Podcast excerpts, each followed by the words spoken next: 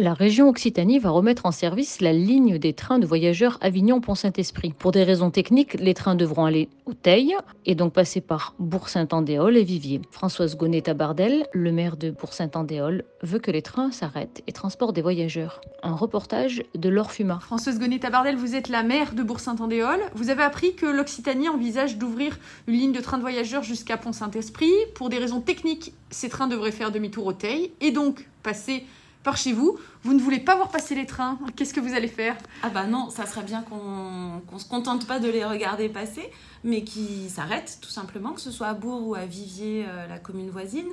Donc euh, ce qu'on va faire, c'est qu'on va solliciter, et c'est déjà fait, euh, le président de la région Auvergne-Rhône-Alpes, qui, qui est notre région, pour, bah, pour le solliciter, pour lui demander d'intervenir et de travailler en lien avec la, la région Occitanie pour que bah, des arrêts soient formalisés à Bourg-Saint-Andéol et à Viviers pour cette ligne Occitanie qui va être mise en œuvre bien plus vite que ce qui était prévu à l'origine.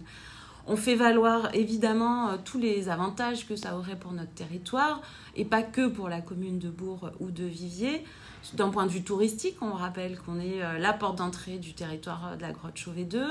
On rappelle aussi tous les liens euh, quotidiens qui existent entre notre territoire et puis d'un côté euh, le territoire Norga avec euh, Pont Saint-Esprit, euh, que ce soit dans un sens ou dans l'autre en fait.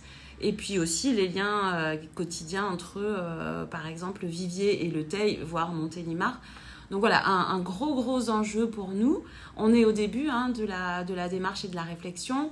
Euh, on ne veut pas rester sur, le, sur les quais. Vous y croyez le, le retour du train de voyageurs en Ardèche, ça semble irréaliste?